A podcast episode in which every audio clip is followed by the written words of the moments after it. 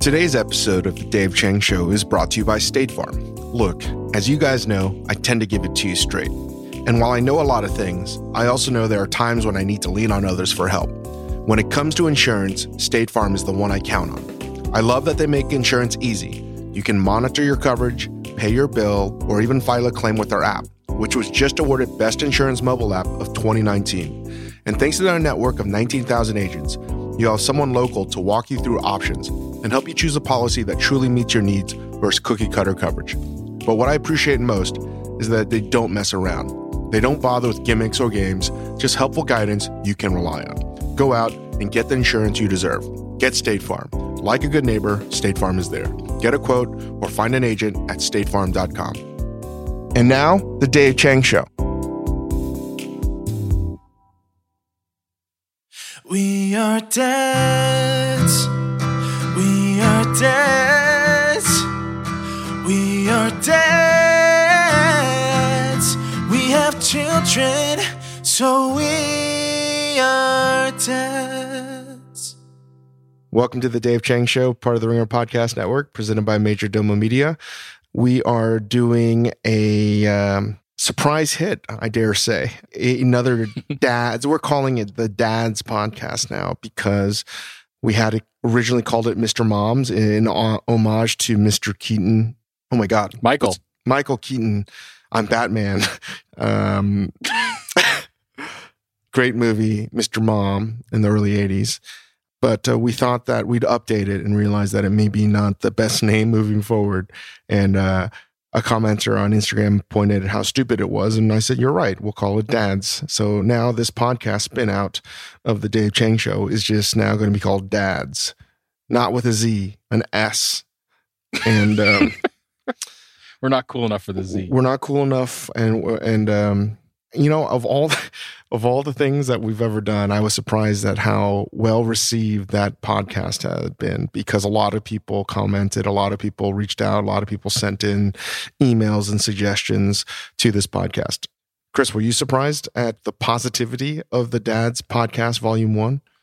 Yeah, I- I- it's it was very surprising that people listen to it at all. But I, I think it speaks to um, I don't know. There's a lot of dads and parents out there who who just want to hear their experiences sort of reflected, and everyone wants to hear how Dave's cooking for his kids. So surprising and not surprising.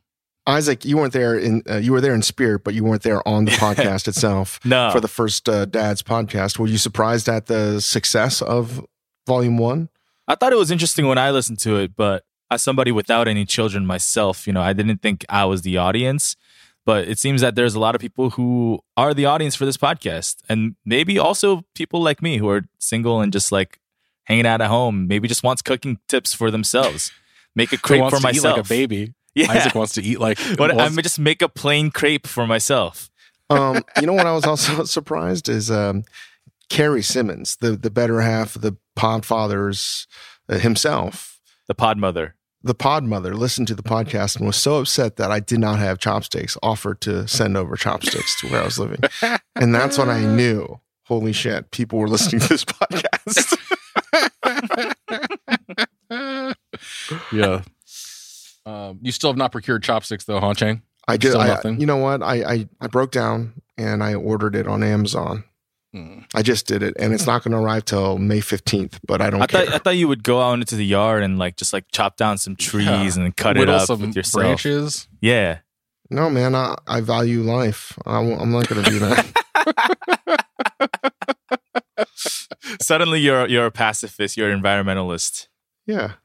So we have a little bit of an uh, uh, organized thought process for this podcast, this go round, rather than just rambling on incoherently as the first one.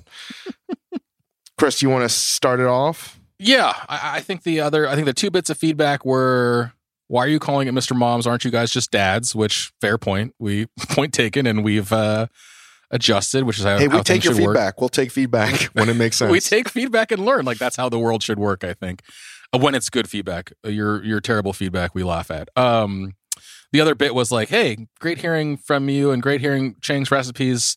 Maybe a little structure here. So what we thought we would do is put a little bit, and, and maybe we'll break away from this within five seconds, but put a little structure on it. And I think the plan is for Dave and myself we'll come with one thing we did well as parents this week. And then we'll talk about those. We'll talk about some questions that we have as parents. We'll each have a question. And then we'll talk about things that we did poorly this week. We'll each talk about one shitty parenting moment uh, per person. And then we'll finish it all off with uh, a little bit more very practical recipe advice from Chang. I think we'll get we'll get recipes throughout the episode, but um, he promised kimchi recipe. I have I have already going to throw us off schedule. Uh, oh my god! It wasn't even five seconds. Wasn't it wasn't even five five seconds. seconds. I have come. I was divine intervention. Like God was speaking to me, and He said, "This is the moment for Isaac Lee to give us an impromptu ballad." The Oh theme song to dads right now. There's a guitar. We're on to, Zoom to- right to now. To fathers. to dads. Come on, Uh-huh. just bring, bring out your guitar and just do I- something all off the cuff like you're in a coffee house. Let's do Off it the right cuff, now. please. This, This is is- actually the greatest thing that could possibly happen. We have Isaac, Isaac, right Lee, now, who doesn't right have now. a kid. Right now. Just grab your guitar. We can see These are my kids. You. I have four guitars. These, these are my children. Don't- Actually, Whatever. Don't worry about it. It's in tune. Whatever. Oh, whatever. Chang. I'm gonna do it. Yeah. Whatever you say is going to be our theme song in the intro music, and Um, we're recording this right now. This is this is happening live, Uh-huh. and we have no idea what's about to come out of this angel's voice. Um, let's see. This is the dad's theme song, dude. Do a good job. Shoot. Uh, Dads. you're putting me on the spot here. Yeah, just just Uh. sing it. It could be just dads over and over again. Dads, dads, Dads, dads, dads, dads, dads, dads. Dads, dads, dads, dads. Yeah, I like it. You are dads.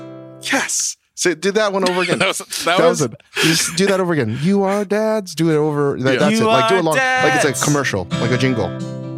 You are dads. You are dads. Yes. You have children and you are dads. Yes. How about done. now, so, and then wait, just wrap it up. Finish off with "So are we." So, you gotta say. You gotta say. So are we. we No, no, we have the beautiful voice. We are dads. You are right. We are dads. We are dads. Yeah, Okay. we, are, we are dads. This It's is gotta the we are dads. real life. We are Yeah. the world. Yeah. Yeah. Okay. We are dads. We are dads. We are dads. We have children, so we are dads. Oh my god. Is that good? Oh, it's so good. It's truly so good. Isaac. Oh my There's God. no. Isaac, you know what? You just make quarantine worth it. you made quarantine worth it. Uh, and no truer statement than we have kids, so we are dads. Can we cut that so that's the beginning? Oh my god! I um, this job is unbelievable. I can't believe Thank you, what I have to do for this. Isaac, we'll give you all the royalties. Don't worry about it. Um, okay, Um, back back to schedule programming. All right. Chang, come on. One thing. Let's try to stick to our, our, our structure here. One thing you think you did well as a dad this week. One thing I did well with as a as a dad this week was um, I've been really good at I think spending time with Hugo, reading. But I'll be honest, there are times where like today I was like, I'm just going to take a nap, and there's so many people in this house they'll they'll take care of Hugo. And for a second, I was guilty about it because literally like downstairs, Grace saw me sleeping in a bed, and she's like, Hugo's literally right outside. What are you doing? It's like taking a nap. so that was an example of me not being a good dad. But um, I think this week, though, I've been really diligent at reading to him. And, um, you know, the best thing that happened, though, just spending time with him, though, was uh, there's a ping pong table down in the basement. And we've been playing like, not catch, because he hasn't quite figured that out yet. But it's like the the the planting the seeds for what that is, and like you know, I threw the ball, like the ping pong ball over to him. And then it just is like, he's like, oh my God, you can do that. like that, that, wait, this ball, you can throw it. Yeah. And he know he's Yeah. trying to like throw it and he's, he just can't, but he's like, this is, this is going to be great. When I figure this out, this is going to be great. yeah, it's those things that you take for granted as like, oh, obviously it's a ball, you would throw it, but like that's the first time Yeah. for him to realize like I can move my arm forward and let go of this ball and it will But go. for right now, he's like doing like, you know, it's just like he's picking it up and he's like, and it's awesome. I love it. But uh, and then like now like so it's I throw the ball over his head, and it ricochets back, and he can't quite understand how fast the ball's moving because like he doesn't know that the ball can bounce off the wall and come back to me. So I throw and he's just still looking at the wall like where did it go? where did it go? yeah, that, and then they're they're like their their tracking of fly balls uh it like develops much later i think like it, it is hilarious how you like stick out your hand unless the, like the ball hits them in the hand for years it'll just go away but but by the time it comes back to me and he's still looking at it, I throw it back again. He sees that over his head. It's like coming over his head again, and he's just like, "What is happening here? this is amazing." wait I, I I have a question did you did he take his first steps this week He did, and the best thing I, mean- did as a dad was record. I don't. So for someone being as dumb as I am with all electronics, I don't know how I figured out how to edit on my iPhone. yeah you've been putting together some little like musical backed Yeah. videos for Yeah. instagram it's pretty impressive I- i'm like how does he do that I figured out how to rip uh, the MP4 uh, of the Neil Armstrong lunar landing, and like on the first try, it matched up perfectly with his first steps. And I'm like, I don't know if this is the best thing I've ever been to, to like the best thing I did to my son, but for me, this is the best thing I've done all week.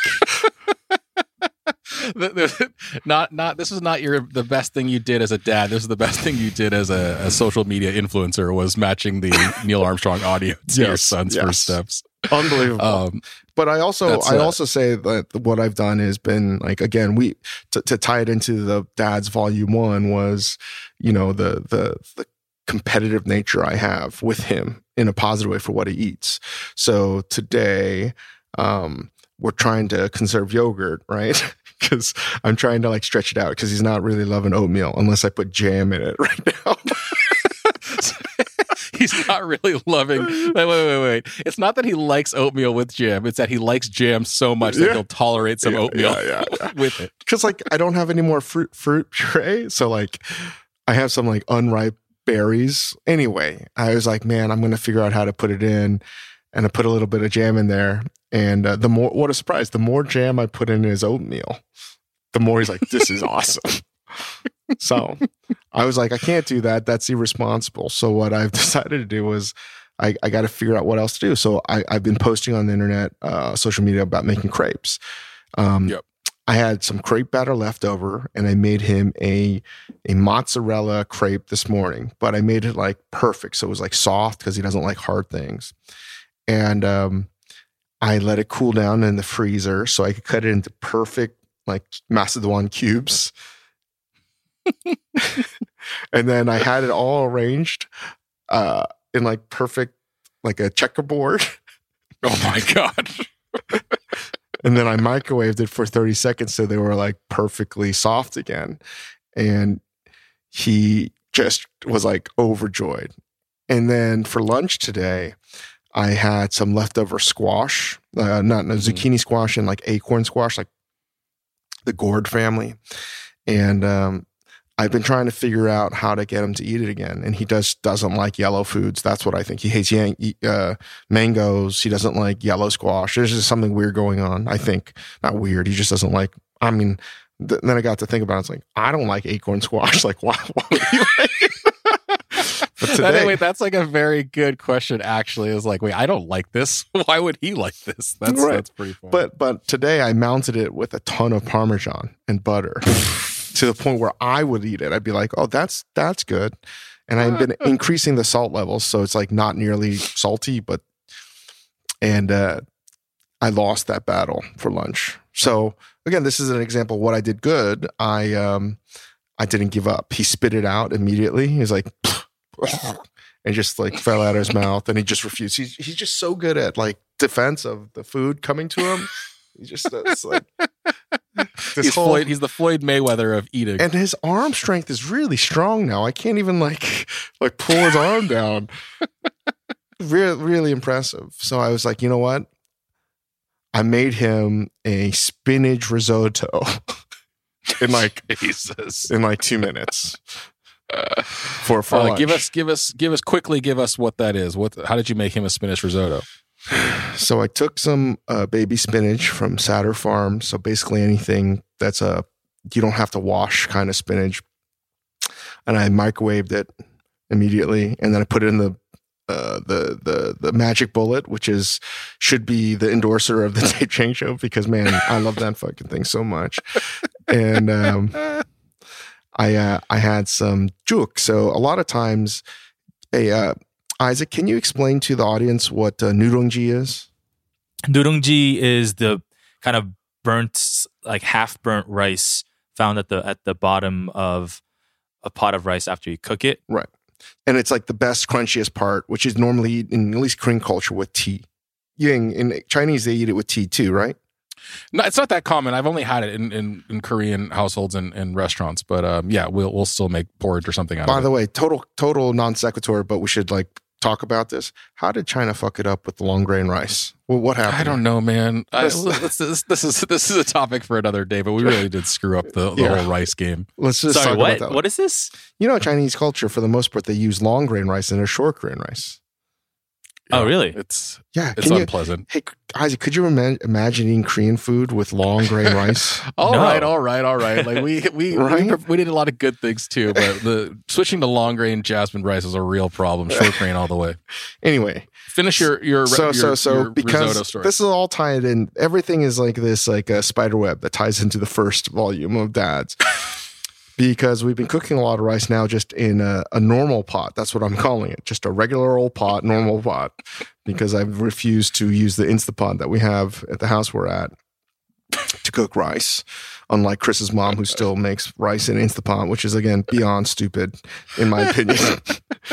Again um so I have all this rice now because one of the best ways to get rid of the nurungji, if you cook it in a normal pot, and we've been cooking it in a donabe because we were able to bring some stuff back from our apartment, um, is like you to clean it. It's a pain in the ass because it gets all crudted and crusty, but also can be delicious. We boil it with water to sort of get all the the crunchy bits back off. So you scoop all that off, and then you can actually serve that the next day as juk or congee or some version of that.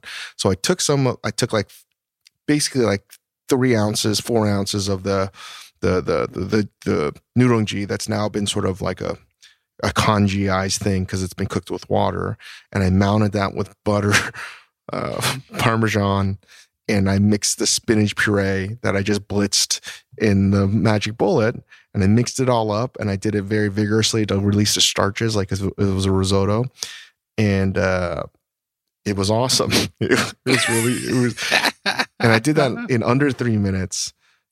And um, I thought I was, uh, I felt like a superhero. and he loved it. Hugo loved it. Dude, his poo was super green. yeah, that's always the best is seeing uh, the effect you can have on their poo. Um, What did you, what did you, what did you do? What was your one thing that you did well? I oh man, you know, I'll be honest with you today. This this was not a great week of parenting on my part. I was like, I suggested this format to you, and then immediately I was like, oh fuck. I can't think of a single good thing I did as a dad this week. I did so my daughter from a pretty early age, Ruby, um, has loved oysters. Um, and like I've been pretty proud of trying to get her to eat a wide variety of things and and you know like you in the ugly delicious episode with um that kind of covered your uh yours and, and grace's pregnancy and, and and the birth of hugo and dealt with the subject of babies and everything uh grace did a great interview with emily oster um where they eat sushi together and i i remember listening to that interview and thinking like there's so much around like whether kids should have raw seafood, they should have oysters, anything like that. And and I know that you know Grace was so brave for for going out there and and having this conversation. Like there's so much judgment about this kind of stuff. But anyway, the the big takeaway for me was Emily Oster says like these things they tell you to be careful about eating raw seafood or oysters or anything for the same reasons that an adult should be careful, right? Like you can get toxic shock from a bad oyster, you can get sick from eating bad sushi, um, but it's no worse for a baby. And so from a pretty early age, we, you know, gave my daughter raw fish and and and oysters and and things like that. And I was I was pretty proud of it. But you know, in this quarantine, like a lot of those kind of luxuries, and I don't even mean just from like a, a financial standpoint, but just like getting to eat fun stuff that you know you you don't normally eat on a day to day basis or don't have at home has gone away. And like it can be really easy to fall into a routine of just whatever pasta, whatever rice, whatever proteins over and over again. And, and, you know, I made my weekly trip to the, to the store and, um, I saw some fresh oysters that looked good. And I was like, every you know right now during covid it's like everything's supposed to be just like do what it takes to survive and i was like i'm gonna do this one thing that's just like purely for pleasure. I know my daughter loves these and I'll bring home some oysters and I shucked them and she ate them and like it, it just like it, it made me feel really good both as like a dad of a daughter who likes oysters but also just like oh it's nice that we can do fun shit too like it feels like the world's ending but it's there's still room to do nice things for each other and um Can I ask? That did was you- like- did you ask? Did you train Ruby to shuck oysters for you? I have not I have not yet and that is like the thing that's that prevents me from doing it more often cuz this kid will eat 18 in a sitting if I let her and like I ain't shucking fucking 18 oysters for her um but uh no eventually she's to have to shuck her own cuz I ain't doing this shit forever but she ate it she gobbled it down it was great I felt like um I felt like a good dad for a second and then uh went back to being a, a mediocre dad for the week but I resolved to do better next week Can I tell you another version of me being a good dad? yeah yeah yeah, yeah. please any good news Um, so you know, Kiko's still adjusting to the fact that there's all these people in this house, and his parent, his grandma, grandpa's here all the time, and his whole routine has changed. Like all of our routines have changed. And he used to love taking a bath. Love, love, love taking a bath. That was like that was the thing I would do. Uh, wherever I was, I'd come home because bath time's at 6.30 on the dot so i would do everything in my power to get back uh, so i could give him a bath and then if i had to go back to work i'd go back to work after but it was like a non-negotiable thing and now that we're here and he's getting bigger like he doesn't fit in the bath like the like this bathtub that we had and we have a bath in our apartment in new york and um, he's not like he's just comfortable there so we sort of haven't been putting him into this like baby bathtub. And if you're dad, you know what I'm talking about. And he just was so comfortable being in this bath that is like his little playpen. And now we're in a new place where it's like one of those like shower door bathtub type of things. And that's the only bathtub we have. And uh, he has not been liking bath time at all mm-hmm. a lot of crying, a lot of like fierce no's, and um, he almost would rather take a bath in the toilet, which he's almost tried to do. And I hope Grace didn't hear that because the other day he now can like walk and he opened up the toilet. I was like, oh my god, please, please don't put your head there. and uh, he didn't, thank God. But um, what I've been doing though to make him feel better is I'll put on a pair of shorts, not a put on a pair. I'm always wearing like sweat shorts now, so it's easy. and we'll fill up the water like six inches or so. And I'll step in the bath with him and he's still squirming and he's still crying. He doesn't want to like chill in the bath. He used to just relax. And I I haven't figured out how to turn on the the it's one of those things that's like a the the shower hosel thing. It's like like mm-hmm. today, every day I get myself soaking wet because it has one of those like spray things and it has the the shower head. And right. So it's got the two different kinds of like nozzles. Thirty three percent Russian roulette that I'm going to get it right to just get the water coming. right? I feel like uh, Christopher Walken in Deer Hunter. I really do. Every every fucking day, and at six thirty, I have to look at this goddamn handle and figure. I have no idea. There's no rhyme or reason. If I turn it left, turn it right, I have no idea what's going to come out. No idea. And weirdly enough, for the past sort of three weeks or so now, I've lost every night, and I get soaking wet. but you're climbing in there with him, like to to make him feel better. And they're like, I I I feel you like those like with a sliding glass door, right? Like a shower like that. It's just so much harder to give a kid a bath in one of oh, those oh, things. It's a nightmare. So I It's like so I'm trying to like give him make him feel calm. That like, hey, look, dad's doing this too. but I'm always cursing sometimes because I'm like, fuck. because I, I I just want the water to come out of the the the the, the the fit the, spigot. faucet- the spigot on the bottom like but i always choose the wrong turn of the handle and i always get soaking wet. And maybe he's not liking the bath so much because my anger is emanating. Uh, that's and i'm going going to put this in the good camp of me being a good dad because i've been trying so hard.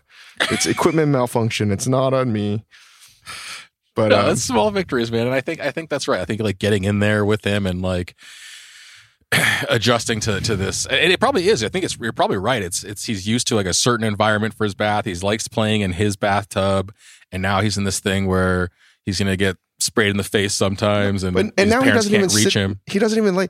He doesn't even lay in the bathtub. He just sits up, puts his arm over, and now it's like really dangerous. so I have to prop him up, Uh, and I'm getting more soap on me than him because like he's going all over the place. It's it's it's used to turn into a total joy into like a sheer test of my will, and I do it every day. oh my god, that's pretty amazing. You said you were you said you were um doing a lot of reading to him this week. Um, I mean, yeah. Are, are you reading any specific books that he likes? Is he responding to anything like that? he there's this book that uh, he likes this book called I'm So Brave, which is great. And I've read it probably, I don't know. It only takes literally like, there's only like three sentences in it. So it doesn't Right, take but that that only means you have to read it more Yeah, times. yeah. But there's another book that is like, uh, I don't even know the name of it, but it's a bunch of like cook, like holes cut out into it and bigger holes the more deeper you get in. And all he Mhm, does mhm. is he put the book, he puts the holes into his mouth and he goes, "Oh, oh, oh." and, he, and he cracks up and he starts giggling till he falls down and it's like the best but other Oh than that i've been reading him like the the five minute fables like there's like a hundred plus stories and I've, I've resolved to like read one every day uh, Yeah. and i've read some and uh, i'm like i don't think they're really appropriate Oh my god, that's like the that's been the craziest thing is like reading fables, especially like these moral tales from like a previous rumpelstiltskin era. is a fucking crazy story It's so- snow white yeah, in the seven dwarfs so is a fucked up. totally fucked up story They're all so fucked up because they all are just like based on like adult themes of jealousy and hatred and like discrimination and vengeance, and then like there's a kid in there. Yeah. and so it's like this is a kid's book. Yeah. But it's like Snow White's like, if you're not pretty, you're not going to be successful in life. It's like, it's like right totally totally and and yeah and like and the whole thing with the dwarves is like you should definitely show up to a house of seven strange men and do all their chores for them so that they love you like wait Yeah. what, what And you know, like the story of Goldilocks, I always like, I've used that. You know, I've used that as an example. And I read it and I was like, what kind of entitled motherfucker just walks them, walks into a fucking house and sleeps in their beds, eats their food, and then is indignant Yeah. when she's called out on it. I couldn't believe it. Yeah i agree i agree um it's it's it still feels nice and productive even if like the kids aren't getting anything out of it like i know you're supposed to read to them and it does you do get like a sense of accomplishment you like read something to them and they feel engaged with it even if you're just like even if it's mostly that hugo wants to stick his face in the book like it's a good feeling So this is a question I have for the entire audience.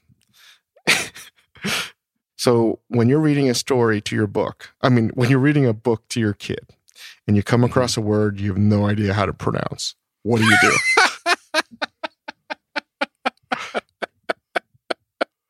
uh yeah i don't know. I mean I, I think you just you you do it confidently it's it's as though you're in a conversation with somebody and you you got to do it confidently because they're not going to call you out Okay. but for sure in the back of your head like god I, i'm like so embarrassed about this if there was an adult in the room i'd be so, So- embarrassed Let me tell you what happened. And then Grace called me out on it because I thought I was doing it correctly because I said it with so much confidence as I normally do. Like, if I say it with confidence, like Trump, no one's going to bother me. Um, this is a tremendous pig this is a tremendous goldilocks So I've never read the Puss in Boots story before. and it's a story of a the youngest son of a miller who gets a crappy inheritance, right? And basically finds his way to fool um, the king of the land to marry his daughter with the help of a Uh-huh. very like a very wise cat named Puss And the very first thing this young son did for this cat was to buy him a very nice pair of boots, which is why it's Puss in Boots. Anyway, where things went a little bit awry for me wasn't the story of the cat, was Puss in Boots, it goes around town setting up like a like he's like Daniel Ocean from Ocean Eleven, like this scheme, harebrained scheme of convincing the town that this nobody kid, the son of a miller, was this like very rich, famous nobleman because he's trying to impress the king of the land. And Puss in Boots says the miller's son and it, it, it is the name of the miller's son to the to the to the land. Everyone's in on this act except for the king. His name is the Marquis of. This is where I, I, I said it with confidence. His name is the Marquis of Carabas. Right, and I dropped it's C A R A B A S, and I'm like, I don't know what came over You were going me. for French. You were going I- for a yeah. French pronunciation. I thought it was ba. I think that the AS is silent. Uh-huh. So I just I just made that up. I said it's I said the Marquis of Carabas is like 15 times in this book, Puss in Boots. And I keep on saying to Hugo, and the Marquis of Carabas. And then Grace is like, it's Carrie Boss. What are you doing?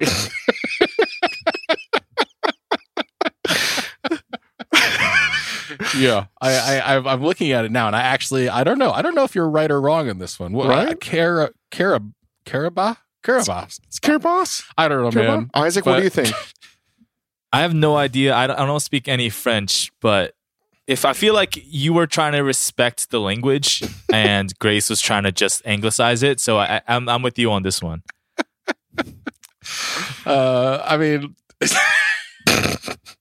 Sorry, This is real but shit. I'm now reading on the internet that this is a, an Italian tale, so it should be actually oh, so it's the Marquis of Carabas. Carabas. yeah, right, something like that. Carabas. Carabas, I think. oh my god, this is just the blind leading the blind over here. just three Asian guys pretending like they can pronounce this word. Marquis. Hold on, I'm gonna look this read up because the pronunciation is the first thing that comes up here. So I'm Um, going to read it again with Hugo to Hugo tomorrow. I'm gonna, uh, Puss in Boots told the town people the Marquis of Carabas. Carabas. It says Carabas. Carabas. The S, yeah, it's S because apparently it's it's an Italian tale about French people. Buon appetito. So- Carabas. Carabas. Oh my god, I'm so bad. Are you actually? So if Grace did Grace when she corrected you, I'm so bad actually at taking that kind of a correction. Mm. If like, I, So the I would first- just be like, I would just death stare her. so the she- next if- if the next two that. pages, I just said Carabas until I realized it. This is like a real moment in time that dads will understand. I was again indignant, and I was like, "I'm right." I kept on saying, "Like I'm gonna keep on fucking saying Marquis de Carabas all fucking day. I don't care."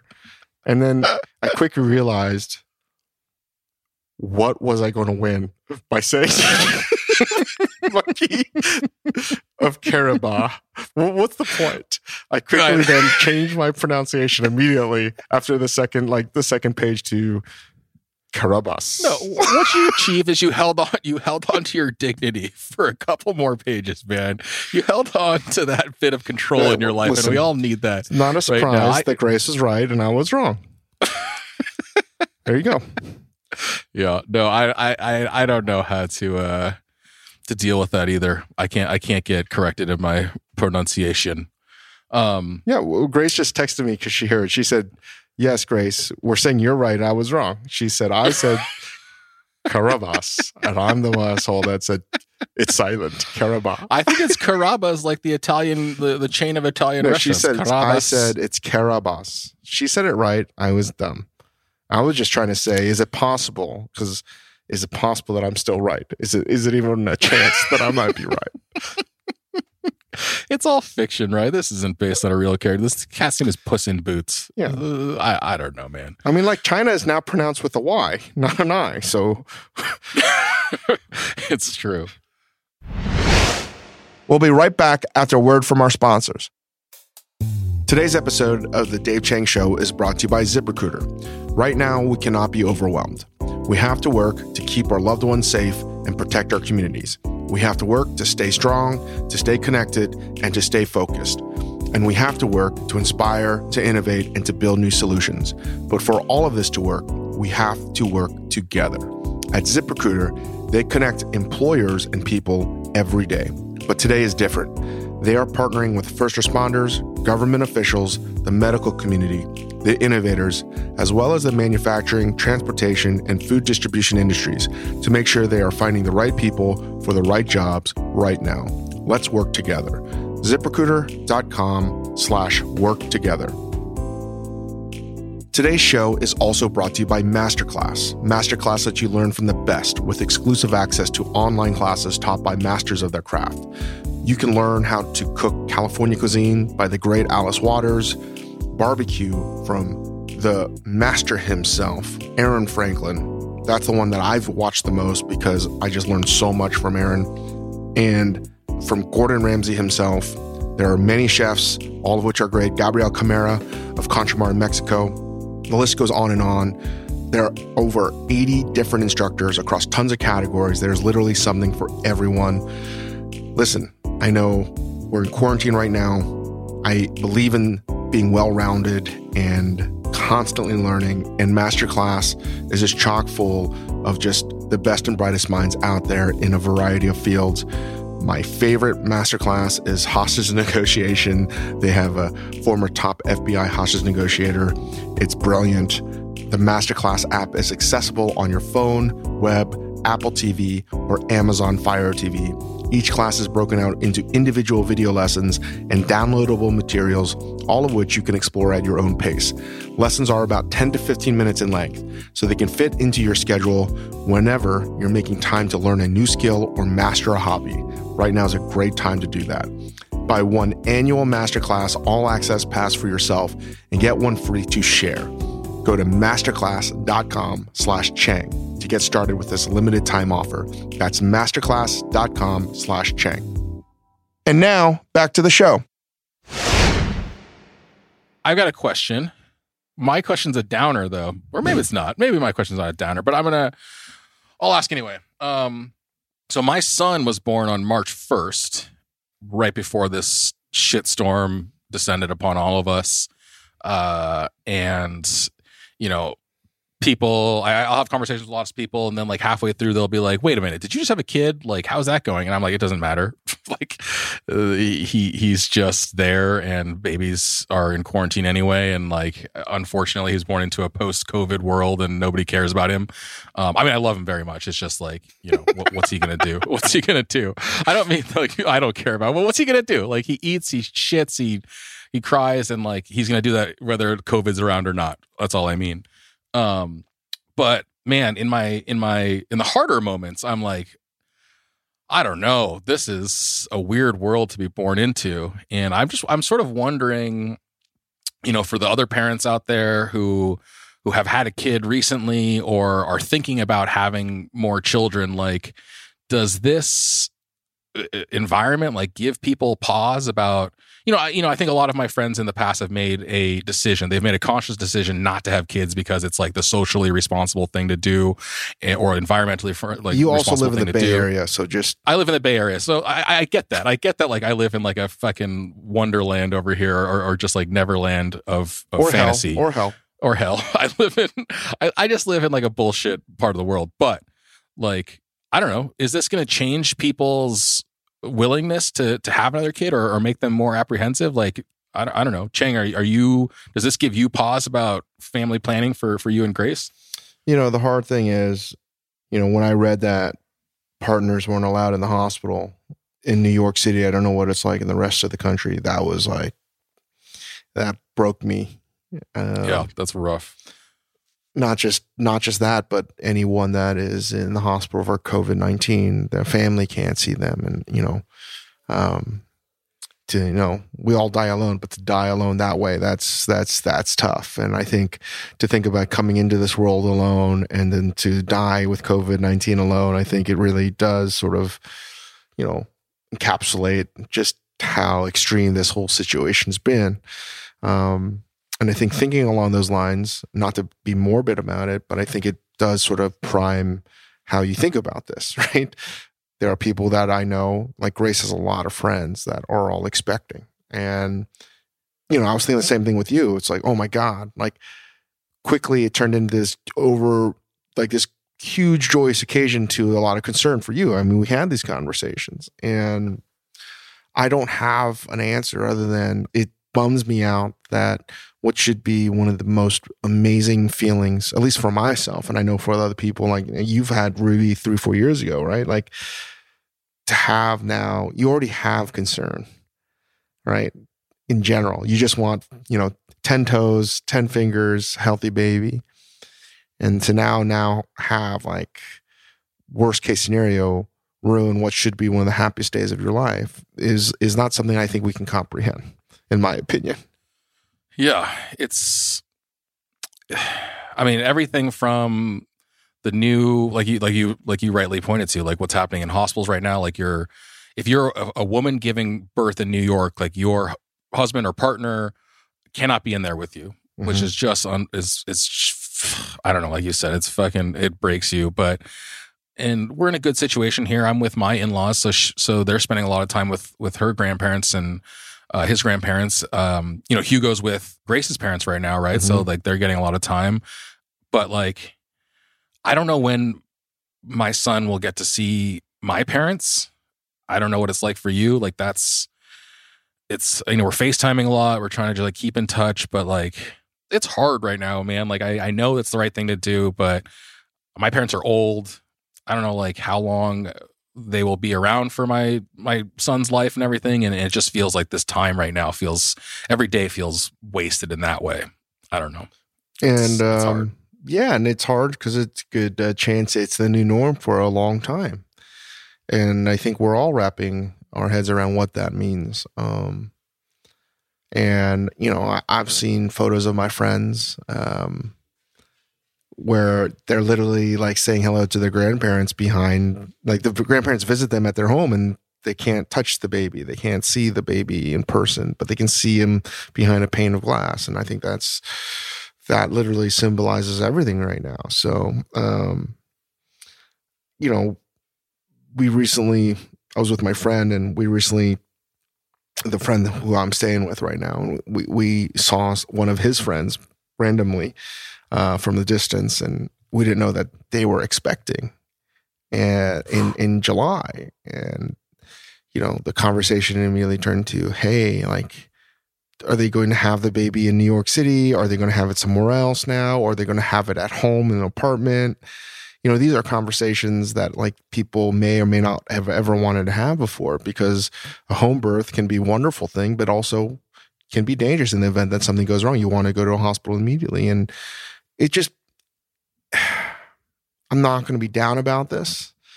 It's just something I talk to Grace about a lot because how do you remain positive? mm-hmm. in such a I'm not saying dark times, but maybe maybe I, i'm i guess the question is how do you remain positive in these moments then? You know what I mean? yeah i mean the the positive like i said the positive is like what an incredible time this is for grace's parents to get to be with hugo for like to like live with him. You know there's that the, the old saw about like it takes a village and the way that families used to grow up were you know multi-generational households and everybody was around and like our kids are getting a little taste of that right now. My my daughter is eating this up. Like i think she's going to drive my in-laws fucking crazy. My you know they get to be here for the first few months of uh, my son's life like that's that's a positive and and you know i i don't know i think in, in all of these things whether it's it's parenting or like you've been talking about with food it's like hopefully the silver lining is a greater appreciation for when we can be together when we can eat the things that we love when we can cook for the people we love to cook for like when we can have these things hopefully like that's the positive to take away. And and i know that like it, literally this thing that we're describing right now is literally you know every parent in america is is separated and their children are separated from some loved one because of this thing. And like it's just there's no solution and there's no happy there's no like happy takeaway for it right now but um you know, I just wanted to put it out there as, as something that's like it's killing me, and I'm sure it's killing you, and um, you know, it's it's worth bringing up, even if there's not like a happy ending to it. You know, Yeah, and Grace and I are having this conversation. Obviously, you know, we'd like to have an addition to our family. So it just is a whole new conversation that I think we're Yeah. still just starting to unpack. Um, but my heart goes out to anyone that's expecting soon. And, um, you know, I believe that, we have some of the best uh, medical profession people dedicating their, their, their lives to not only you know saving people from COVID nineteen, but also delivering healthy, happy babies. And um, we're going to get through this for sure. You know, and I say that knowing that it's going to be okay, but it's also it doesn't take away. I think the pain and uh, anguish. I think and anxiety that everyone feels like because I remember. Remember how anxious you were even when Ruby was born, when things were normal. totally, absolutely. So that's that's why I feel so bad for parents right now. So um and uh I know babies are being born every day all the time. And uh and they have done they have been born under worse circumstances too and we're still around. So uh, we'll get through this. Um but um thanks chris for for bringing us down. I'm, I was just like, I was literally thinking just now, like, oh, there's a huge flaw in the structure that I've put around this because it's going to go from uh, happy things we've done to questions that are unanswerable. And now for the, the inaugural segment of things we did poorly as parents. Well, you know what? Like. I think I like- think it's important though, and I think one of the reasons that it's important we talk about these things is because it's it's it's true. It's it's like you know I have a lot of. I think we have to talk about the bad, you know, Yeah. to appreciate the good, but also to know that there is solidarity. You're not the only person feeling that way, and you know, I, there there are all these moral dilemmas. Like, I, you know, I talk about food. I, I've been posting so much content on Instagram about food. And you know what? I I pause myself all the time. It's like, man, what about the people that can't do this or don't have the means and don't have? totally. And I think about that, and that's why it's like it has to be educational. And Mhm. I'm not going to like do a caviar course right now, or Mhm. you know, and literally we're we're you know we're we're we're supplied, but with the many mouths we're feeding here, it's a lot. So it's like it makes me always think about how to be as resourceful as possible. How do I spread that message? And for any sort of ignorance that I might have about positions in life that I don't know about right now, and there are plenty, um, I think about.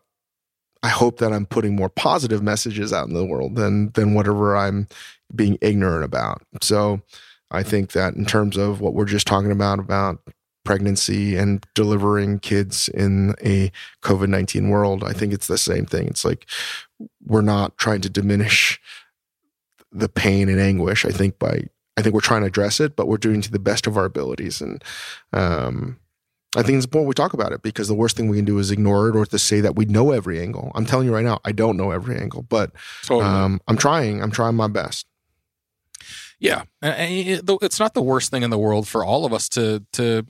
I know we're like sort of joking about the Bay Area and how how hippy dippy and dumb it is to like think about all these things, but like it's not a bad thing for people to think about the ramifications of having a kid and, and what it means to bring a kid into the world.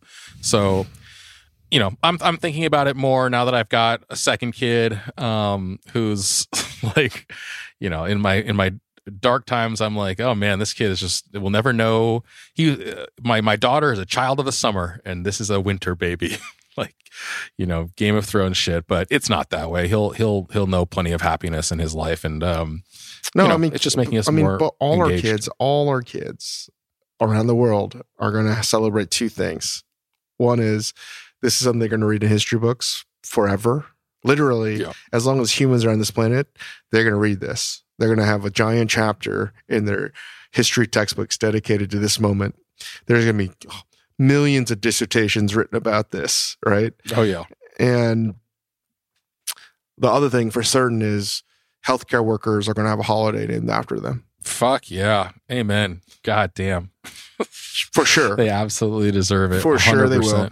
You know, I know uh, this is what I was also thinking too. It's like and this is completely again off our schedule. I was like, man, I think hospital workers, frontline workers, EMT. I know this is going to draw criticism, but so please forgive me. But this is just maybe an idea of way to like celebrate their hard work, and also probably all armed services too. If I was running for office, I'd be like, yeah, they shouldn't pay taxes anymore, at least on a federal level. Like if you serve in the army, you shouldn't pay f- federal taxes. And Dude, if I mean, seriously. If you are a nurse or frontline healthcare worker or doctor, you shouldn't pay taxes. Teachers shouldn't pay taxes. And if you're an essential employee in this country, you shouldn't pay federal taxes. I, listen, I understand like taxes are important. But like we're talking now about services that we can now see are instrumental to the success and viability and health of this country. And You know, you know who's like who's who's super excited about that proposal you just made is like the doctors who just do the like their whole job is just like online medical marijuana prescription consultations. and they're like, yeah, yeah, yeah. Also me, no taxes for me. But no, you're 100% yeah, I mean, right, you're gonna man. have Like, you're gonna have fucking you you you can't toss out the baby in the bathwater here. Uh, good. no, you're pun. 100 percent right. though. like the, the the like the the daily sacrifice. I mean, what it boils down to is whether it's service people or medical professionals, they're putting their lives on the line every day Well, to for the benefit of others. yeah. I mean, listen, if you're a Beverly Hills plastic surgeon, you get like.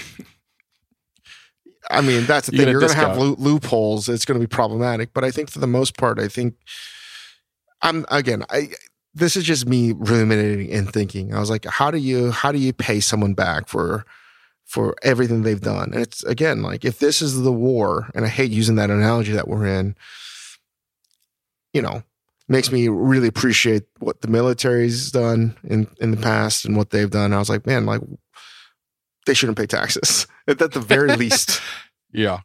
Um, let me segue using that into our things we did poorly this week, and I'll I'll I'll start with um, I think the other people who should not pay taxes or need more support are preschool teachers because I have done I have done that fucking job for one month now and it is the hardest worst fucking job in the world. Like like trying to educate and care for and not strangle my three and a half year old is the work of a saint. And like I, I don't know how they've done it. I don't know how they do it with multiple children. I am paying my full preschool tuition right now without sending her to preschool um because like you know partially because y- you what, know what what makes it so hard, Chris? Well, give us a day in the life. Um, so it's it's it's obviously harder when it's just one kid and and her parents because there's she's not used to us trying to like give her some kind of daily structure around learning or anything. She just wants to play. Like there's no reason why she's never once had us be like it's lesson time, and so she doesn't expect that to happen. So it's part of what I think happens in preschools is when you do have 20, 25 kids, all sort of like they fall in line with one another. If it's music class time, if it's dance class time, they're gonna they're gonna fall in line. They're not like maybe one or two will be outliers and rebel, but like generally they're gonna step in line, and that's what I think my daughter does at school. But like here, it's right now everything is sort of like sent to us through the preschool. They're like, oh, it's it's space month, so try to teach your kids to build a rocket ship. And I'm like, Ruby, do you want to build a rocket ship? No. like, what do I do? Like, just be like, well, we're building a fucking rocket ship, whether you like it or not. Like, that's not, it's just not happening. And then, um, you know, there's a lot of Zoom calls, a lot of like, hey, like connect with the teachers, do shares with the other students and things. And I don't think that she's at an age, and, and maybe this is just a factor of her age, but like, she doesn't get anything out of a video conference. Like, it doesn't make sense. Like, she's been doing them since she was zero weeks old, but like at this point, like, sitting in front of a screen and staring at her classmates or staring at her teachers doesn't mean anything to her. And um, I, I don't know. Maybe it's just her because like some of these other kids are like it's share time and they like bring some fucking diorama they made and like talk about like chemistry or something. And my kids just like look at this knife I found. I'm gonna stab myself with. Like I'm just I don't know. Like the thing I did poorly this week was like homeschooling.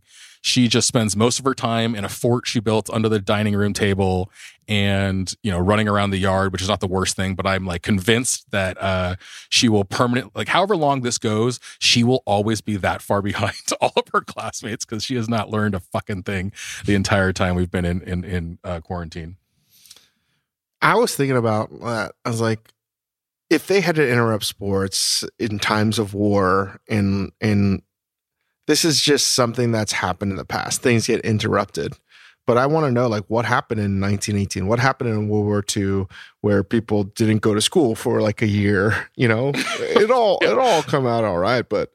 I mean, maybe or the class of like 1918 was just like that much dumber than all the other people like i don't know man like i'm nervous about that Oh man, it's like how do you guys like if you're going to college, like how do you everything's gonna have to get delayed a year? You know, it's like what do I mean, you that's do? the crazy thing. Like, what about high school kids who like actually take their school really seriously? What it's like your junior year and like you've got your tests and all that stuff. But again, like what I've been thinking more and more about, or or again, like uh, what about the people that were marginalized to begin with that don't have a computer, that don't have the things that everyone assumes that everyone has, and I think that's what's hard. And I think also this is going to be hard for teachers in schools. Like this, if this doesn't get remedied soon with a vaccine or something like, think about how how worthless and expensive education is then. Yeah, totally.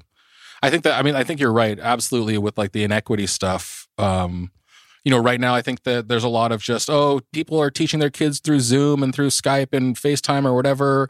But for sure there have been I've I've spoken to friends whose kids are in classes where it's like, you know that not all parents have iPads just laying around for their kids to Zoom with. They're they're not all parents have access to these things. And you know the one so we love our preschool. I will say like the one thing that bothered me was like they sent an email around saying you know we appreciate everybody like continuing to pay tuition. You know we're trying to keep our teachers employed and, and engaged with the kids as much as possible. Uh, but if you're really struggling like you can reach out to us and we'll try to lower your fee. And like that to me like i get what they're where they're coming from and like i said i'm happy to to pay the tuition but i don't necessarily agree with like making it incumbent upon a parent to come to you to say, Hey, I'm really struggling. Mm. Or, you know, like I can't afford this. Like I, I just think like that's one place where you've got to think of the parent first who's who's like who is struggling and, and by default like act to help them before you help everybody else. So that's that's the one place where I've been a little bit irritated with our school, but by and large, like they're trying really hard and, and fuck, like I said, they do such hard work. It's been so difficult keeping a three year old engaged. Dad's uh, podcast is not nearly as fun to do when you don't talk about funny things. That's fair. That's fair. But uh, Yeah, all right, can well, we so go back Chang, to what did you- mispronouncing words in books? yeah, yeah. Because that was really fun, and now this is 20 minutes straight of Yeah, downer talk. This is a ch- this is a total change. Usually, I'm the downer and you're the upper. I know. I know. I'm. I know. I don't know why I'm dragging us down here. What is Isaac, your? Do you Isaac, have a? Isaac? Next, uh, next Yeah. podcast, we need to show everybody the chart of when Uh-huh. Chris speaks, and then listenership drops off. oh my like a like a live feed of, Yeah, of our yeah, yeah, listeners, yeah. and it's just like For those of you still listening, um, we promise. if you made it through these these 20 minutes of Yeah. straight depression and existential dread, Uh, I'm, next week I'm coming with prepared jokes. I'm just going to tell funny three year old jokes. Chris has a Robert Smith of uh, The Cure tattooed on his left inner Oh, thigh, and Morrissey tattooed on his right inner thigh. Chris, next next time you got to come with the 15 minute like a tight 15 uh, like Right. a stand up set of You know, just and about what is kids. the deal with baby food? Um, no, I, I, I, uh, I, I won't, I won't drag us down anymore. That was the, that was the end of my, my sad Okay, sack dad I'll give you. segment. I'll, I'll give you a, a, a more uplifting uh, story of ineptitude for me that should make people feel better about things I did poorly as a dad. Let's hear it. So I don't sleep that well. Let me tell you how I sleep. I sleep really well when I get my hair cut. Like I'm out. Doesn't Like matter. actually during the haircut, you mean? During the haircut, I'm out. I don't remember anything. Massages. I don't get a massage to uh, feel better. I get a massage to literally sleep, like solid. Mhm. 45 minutes, whatever. Doesn't matter. I'm out. I have no idea what happens. I've never even recalled whatever happened in a massage. It's like I've, you know, roofied myself. I have no idea what happened. It used to be airplanes because I could just sleep. That's why I like going to Australia because I would just sleep for 21 hours. so this is this is a new thing because like I think there's something about like a state of there's nothing I can do. I'm just going to shut down, and uh, you know this has happened for a while, but I thought it might like stop now since I'm not as busy. I get I'm actually I'm fucking busy as fuck right now. I think I've. I, there's so much happening. So it's not like I'm not doing anything. I feel like I'm on the phone all day long or making food because I'm a private chef now. But I have developed this tendency, even pre COVID 19. There are moments when I'll play with Hugo in Hugo's room and I'll just fall asleep. Like, I'm out. I'm out. I'm out. Like, especially if I know there's like another person in the room. Yep. That's basically not especially. It is exactly what happens. Let me let me ask you this: Do you play with him while you're laying on the ground? Like, uh, are you are you laying down No, when you're playing I'm- with him? Sometimes. I'm- I don't know, but somehow I always wind up on the ground when there's another person, knowing full well, like I'm just going to power nap and I don't care. And the hopefully whoever's in the the room, whether it's my in laws or Grace, they're just going to see like, oh, he's asleep. I have to take care of Hugo. Yeah, this is uh I, I'm with you, man. I have I have definitely woken up. I've been playing with my daughter and my wife, and then woken up and both of them are gone, and I'm just on the floor in, the, Yeah. in my daughter's room. It was like, It's oh, like it's I it's guess I like real fell asleep. narcolepsy. It's crazy. It's crazy. like I, I could literally just be like playing with Hugo. Next thing I know, like once I know someone's a presence is in the room and they're, they're responsible, I'm out. I'm going to be the irresponsible one. I'm sleeping. It's like a, it- it's like a switch there is like off. a huge. There's like a total sense of security with another. I don't think you would if no, if there wasn't another person in the room. But like, there's a huge sense of security when somebody else is there, where you're like, yeah, well, you know, not my job now. If no, if no Here one else was in the room, I tell you, like if I was tired, I'd like literally prop my eyelids up in with toothpicks if need be. But like, if no one else is in the room, I'm telling you, I'm out. I'm like, peace. I'm out. I'll knock myself out. And it's like it's Uh. so calming and it's so relaxing. It's so amazing. It's like very similar to my haircut sleep. It's like almost like a meditation where I'm like, it feels like five minutes or ayahuasca. Can't wait to do that one day where it feels like you're in that state of mind for like hours. So you just compared playing with your your son to being on ayahuasca. Um, no, no, no, not playing with my son. When I'm not playing with my son and Oh. I'm sleeping while my son's in the room and someone else while I'm not playing with my son. The sleep I get while not playing with my son is like being on ayahuasca. Yeah, I, I feel that, man. I totally. There's, I, you know what? It's because your family's there, your son is there. That's like your happy place, and you remove the part where you have to do something, and if there's no greater moment to sleep. Yeah. You know what? I think we've just come up with a new form of transcendental meditation. Fuck. fuck. Two times a day. You have to have another person present while you're playing with your child in a safe environment and you Right. fall asleep while trying to remain awake and you're out. Yeah. That's that's basically on drugs. You do reach a different plane of existence and happiness when you're doing that. That's true. Holy hey shit. Isaac, Isaac, that deserves a, a, a theme song song. Come on. Do That that in itself. Yeah, yeah, come on. We are dead. We are dads. We are dads. We have children, so we are dads. I think that was one of the funniest things that has ever been spoken in my life. just in general. Yeah, yeah, I think that was like the, Just a on real the, the history of mankind, those words yeah, right. combined together. Richard Pryor, Dave Chappelle, No, no, for me, no, no, no, just for me. Jerry Seinfeld. I don't think I've ever divulged a more true statement of Oh, myself. that you have. Okay, yeah, Yeah. okay. It's. I mean, the thing is, like, it's so real. Actually, what you're talking about, like, I, that's that sleep when you feel like you're somebody else is in charge of the kid. like, you're just so happy. You know, man. it's a lot like when I felt like I was in high school or college, and you press the snooze button, and that five minutes of Oh. sleep, you're just like, oh, dude, that it just gives you life, and that's what Mhm. it feels like. It's like I don't even know, You know how long? I've been out, but I feel good It's now. like it's slightly illicit sleep. It's not like terrible. It's not like sleeping at the wheel of a car, but it's like I shouldn't be doing this, but I'm going to. like that's what makes the sleep so good. yeah, I mean, for basically, again, I'm a I'm an addict. It could very well have just been me taking heroin. That's what it like might feel like. like this is my my. It could be a ten minute. It's like a ten minutes of euphoria. it's amazing. I look forward to it all the time. Just the, the, the, the paraphernalia you need is a child, somebody else who loves the child, and then like a soft enough floor, and you're, you're gonna have the greatest sleep of your life. So yeah, Um, the, the the baby monitor is not for Hugo. It's for me. Make sure you roll him on his back. Don't let him sleep on his belly.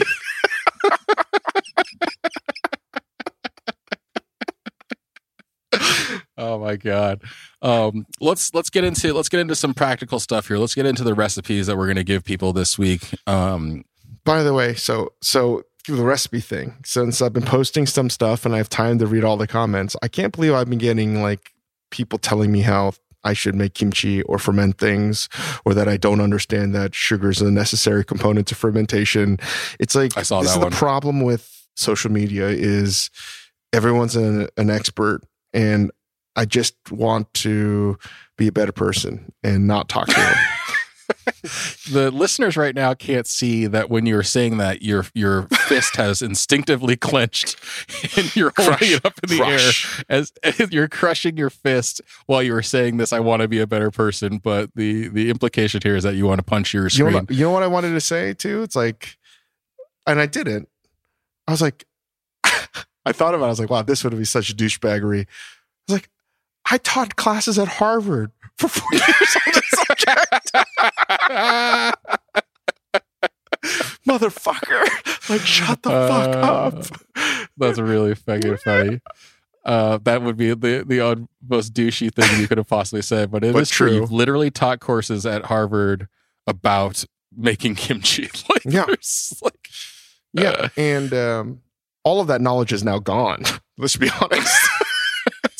Been a while since I've taught that subject. I've, that's it's like my brain doesn't comprehend any of these things. No, no. But like going to the kimchi making, there were a lot of questions. I try to read them all to get a better sense of what to talk about. I think kimchi making itself is is the kimchi isn't what we think of as kimchi. Kimchi just means like pickles, right? Preserved vegetables or something of that sort. And I'm basically saying kimchi is this is like you need salt. You need to salt it properly and you need to keep it covered and and and and submerged under liquid.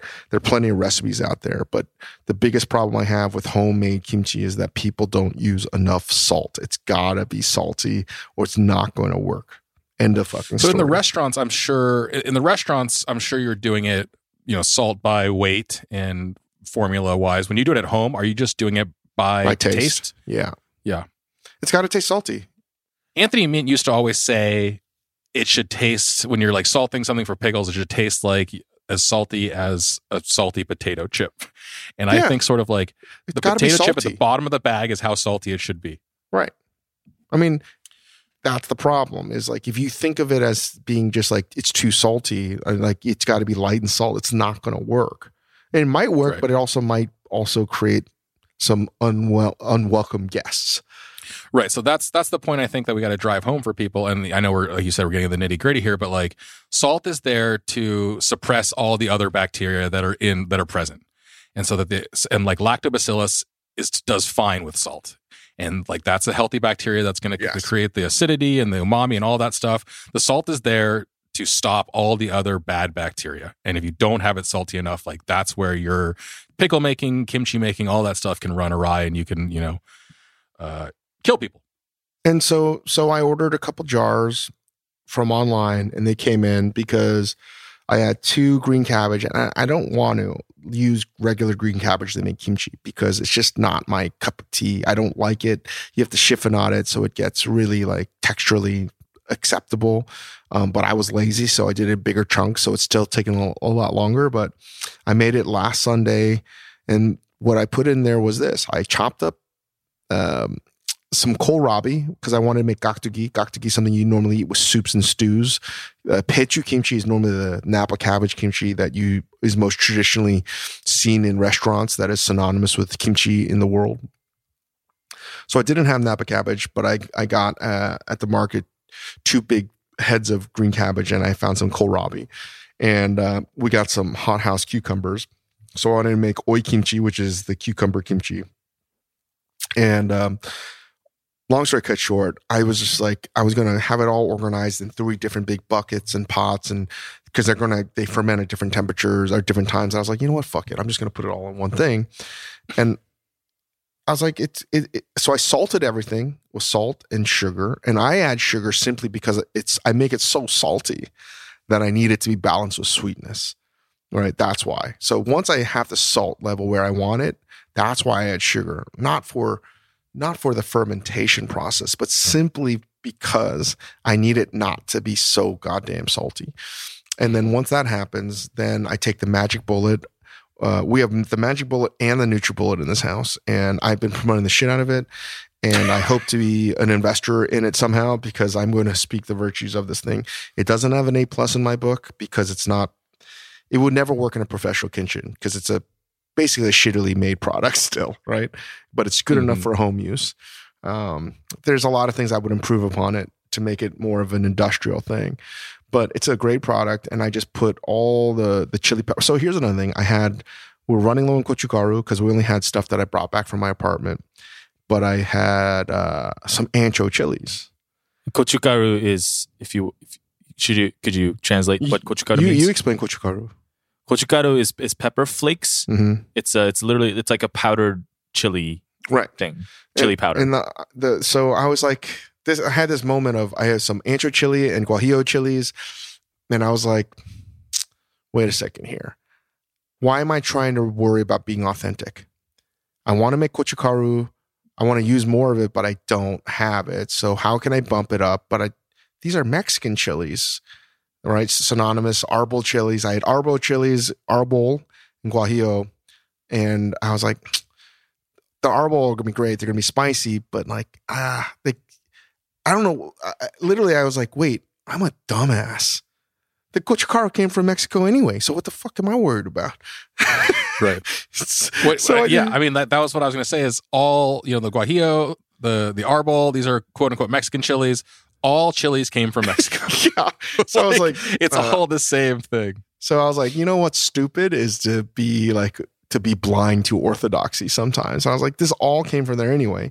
The arbol is great, which is very similar to like not a Sichuan chili pepper, but this type of chili pepper that's used in Sichuan cooking as well. And I'm like, who's to say that you couldn't use it? Because I you can have a bag that says Sichuan red chili pepper. I was like, no, it's an arbol chili or very similar to it. So just use that. So I blitzed the arbol, the some of the guajillo, so the rest of our gochugaru with ginger, garlic, agave. Because I've been using a lot of agave. I don't like sugar that much because it doesn't. It's easier for me to measure and to taste. Because if you use granulated sugar in a dish, unless it's melted, you don't really have the the, the the flavoring of it because it's not dissolved. So I like using agave, less so honey these days, but agave is easier. If I was industrious, I would make simple syrup just so I can accurately taste the dish.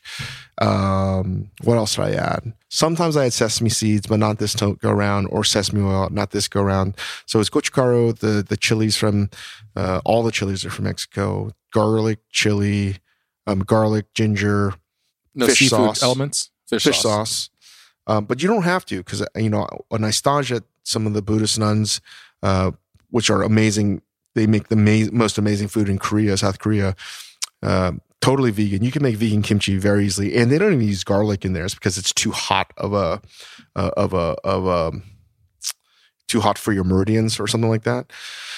I used to know that. Um, anyway, garlic, chili, uh, ginger, fish sauce, soy sauce, a little bit of salt, and then agave, and pureed that with some water, and that was it. And I have another side of um, like another container of salted water because a lot of times I don't know if the measurements right, and I want to make sure that everything's submerged. So I make it ripping hot, knowing that I'm going to top it off with some salted water just to make sure the salinity is going to be salty enough. So I'm going to be, it's going to be a very safe process. Mm. Um, you say ripping hot, you mean spice level, right? The spice level is really hot because of the arbol. Yeah. But even if it wasn't, I would have salty water. This is my own little hack because the last thing you want to do is just use regular water because you're going to change the, the, the salt and the pH level. So I want to make sure again I have salted water that's salty like a potato chip. So that's a that's a thing. So I put it in a big container, and then uh, that was like five days ago. The the the jars came in a couple days ago, and I packed it all in. And I'll tell you what, the kimchi is fucking delicious. So all in, it's taken about si- six days.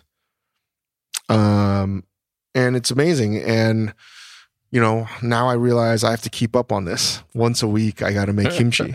And you know what? I'm really looking forward guys? to it.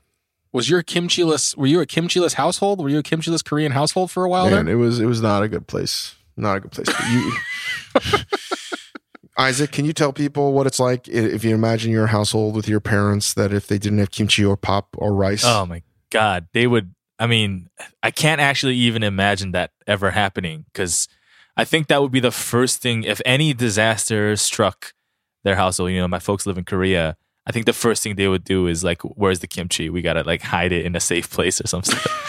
Would- I don't think they would ever go kimchi-less. That's just not a not in the realm of possibility. Um, and then Dave was Hugo. Did he? Did you say he tasted some of this? I gave him some kimchi, man. He gave him the the the gumul, which is the lic- the the, the kimchi broth liquid, which you Yeah. should never throw out. And a lot of times, I save the kimchi liquid as a starter for the next kimchi. Mm-hmm. It's like the Um, exact salinity you want it. The Yeah. exact And I've heard flavoring. people say, you can't do that. I was like, then don't use sourdough bread, dumbass. It's the same fucking thing. God. Um, You know, Yeah, how- I can how, be like, stupid as that- fuck, man, but man, other people can be so much dumber than me. so that's your kimchi recipe. That's uh, I don't know. Like, do you guys remember ever not liking kimchi as kids? Were you? I mean, yeah, there as was two there was a few Korean years boys? for me that I didn't like kimchi because I wanted to be cool like my brother and disavow myself from any Koreanness. I um I actually don't like kimchi. I've never liked kimchi in my entire life. I'm like I'm the worst Korean, I, I guess. Is Like this I a just, real thing? Is he being serious? Yeah, right no, I don't like kimchi. You, you can ask my parents. I've never liked kimchi. You know, I'll eat no, we talk to your parents all the time. Trust me, they know. We actually have to go. So we have a, we have a scheduled Zoom with them here in 15 Yeah, minutes. right, right, Isaac. right. No, it's a source of shame. It's a source of uh, deep shame for my family that I don't like kimchi. I've just never liked it. You know, that, here's the thing. It's the same thing with my brother, my older brother. I have two. The middle br- older brother doesn't eat cheese or, or kimchi. And you know what I've told him? And I'm going to give you the same advice, Isaac, as a dad to you, basically. Just tell people you're allergic. Don't tell anyone that Ah. you can't eat it. Yeah. Okay. Just say, you know what? I have uh, I have to carry an EpiPen around because I'm allergic to all kinds of kimchi. No one will ever bother you ever again. I'm deathly allergic to fermentation. Like, is, is No, that no, no, what it 'cause is? that- no, no, no. No, Then no, you no. would- It's got to be kimchi specific. uh, just say kimchi kimchi. specifically? Yeah. Just the combination of, of the ingredients? Listen, who's going to bother you if you say kimchi? Eh, right? Yeah. You're gonna you're by getting more specific. You're gonna be like, I can eat uh, dill kosher pickles, but not, you know. But no, here's the thing. I still eat it because I'm Korean. I like it's part of the whole cuisine. Like I, I eat it, I tolerate it, but it's kind of like like carrots and soup. Like you don't enjoy it, but like it's there. It's part of the dish, so you eat it. What the fuck is wrong with you? What does that I also mean? don't like carrots and soup. This is this He is part just of said this. that like it's a universality. You know, like carrots and soup. What? like I don't enjoy. You know, there are things that I don't enjoy. I'm pretty sure this is how Stephen Miller, the Trump administration, talks about oh people Oh of color. god. Oh my! I can't you know, believe Korean you just people. They're like the carrots and Yeah. soup. We just tolerate. Oh Obviously, no one likes them. like I like a lot of veg. I like a lot of things that people hate. I love broccoli. I love celery. I love things. I just specifically don't enjoy the taste and and the mouthfeel of kimchi. And You a know, thing that you I know, can. Isaac. Congratulations for whatever listeners we lost uh, under Ying's uh, sad, sad, sad stories. We definitely lost now. under under uh, Ying's reign of sadness. Uh, now we have Isaac's bullshit carrot theories. They're all this- gone now. It's just the three of us now. and that's a personal preference. I just I there are certain things that I don't enjoy in foods, but I will still eat them. Dude, you sure you want adopted, bro? Oh my goodness. I do want to I do want to say for the record that I enjoy a lot of Korean food and uh, like most of Korean food actually. I don't have a complex about being Korean. Like I I, Easy, you know, I was born in Korea. I, I enjoy being Korean. I I celebrated like no other when Parasite won the Oscar. Like you know, I I am very Korean. I just don't like this one Korean thing. This guy, the guy who works at the office next to me, he's Korean. We're we're very friendly. I I I know lots of Korean people. Oh my goodness.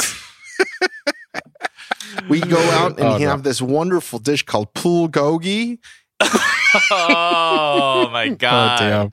I feel like Oh, every time. I'm I like speak up on this podcast, it's just like an opportunity for you guys to make fun of me. So I feel like I should I should really just cut you guys out of my life. So we'll finish off on this, something to think about. And if you have questions, send them in because I would love to know your answers.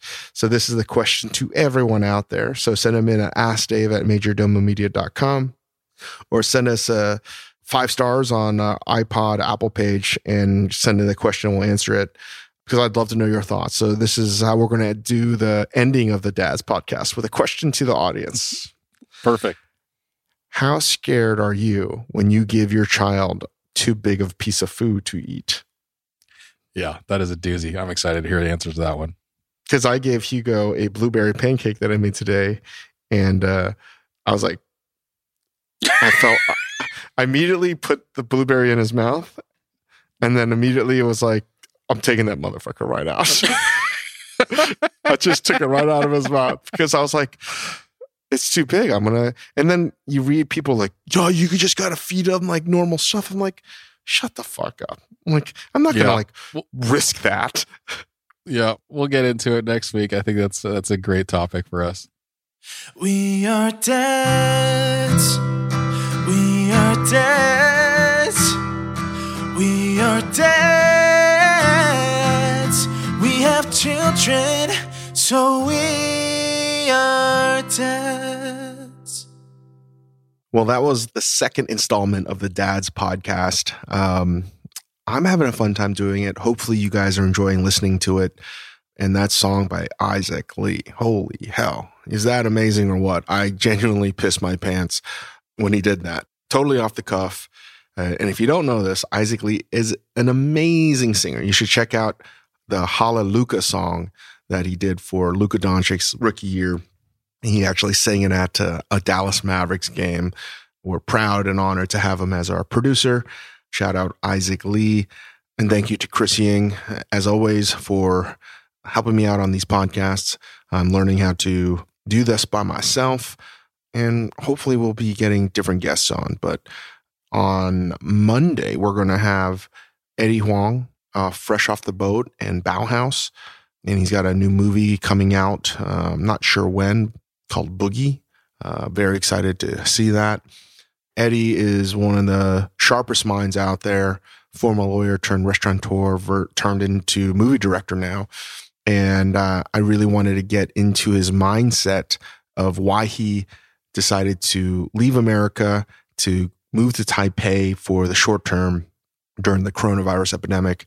And more specifically, get some insights as to how the quarantine is affecting the food and beverage business in Taiwan. Lots of good things that Eddie's going to share with us.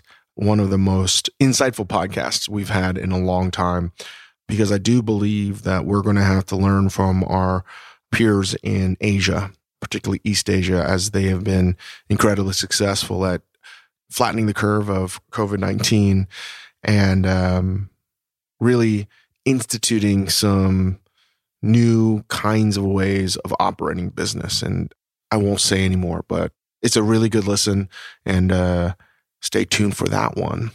Anyway, this was a long podcast. I didn't get to do three topics, didn't get to talk about too many things because we just were, went right in there. But I think that's okay. We've increased the frequency to two podcasts a week. But uh, hang in there, everybody. Stay safe, stay sound and uh, call your senators and congressmen to tell them that the new PPP federal stimulus plan still is not good enough. And uh, thank you to everybody.